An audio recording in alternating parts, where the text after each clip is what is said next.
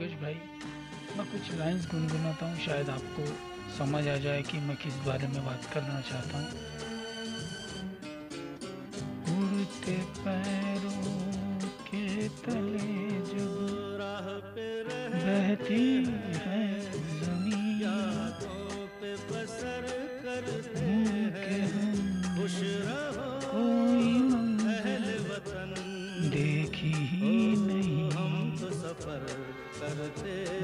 रात दिन राहों पे है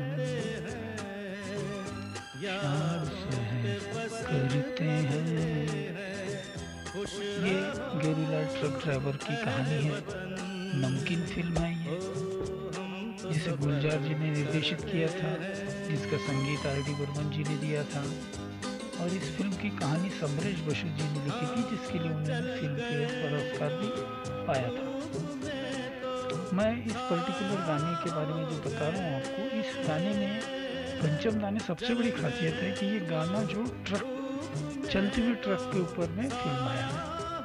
और संजीव कुमार जी इसे अपने मन में, ख्यालों में देखते हुए भावनापूर्ण चेहरा अपना बनाते हुए और मन ही मन सोचते हुए गाना उनके मन में चलते रहता है।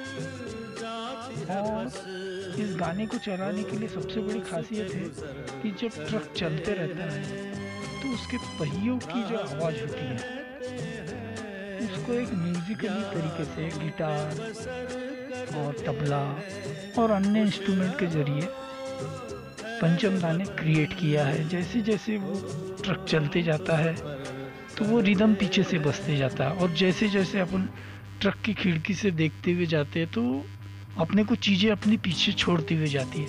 उसका फील उन्होंने संतूर से कराया और गुलजार जी ने भी उनके गानों में जो लिरिक्स लिखे हैं तो मैं स्पेशली आपको जो लिरिक्स अभी सुनाया हूँ उड़ते पैरों के तले जब बहती है ज़मीन।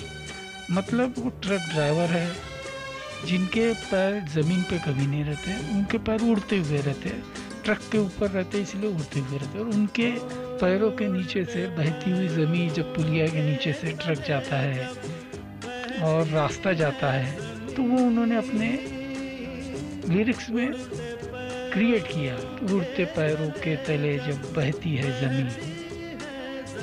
मुड़ के हमने कोई मंजिल देखी ही नहीं। ट्रक ड्राइवर गाड़ी चलाते समय पीछे नहीं देखते थे।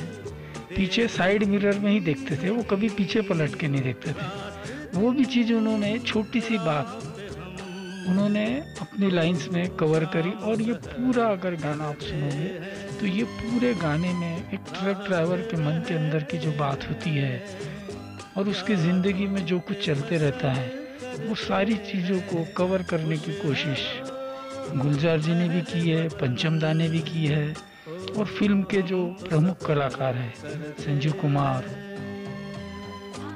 जो इस गाने में विशेषता अपने को दिखाई देते कलाकार, इसमें शर्मिला जी है, शबाना जी है, वहीदा जी है। मगर इस पर्टिकुलर गाने के बारे में जो मैं आपको बता रहा हूँ, आप बड़े ध्यान से एक बार फिर से इस गाने को सुनिए और इसका पूरा आनंद लीजिए।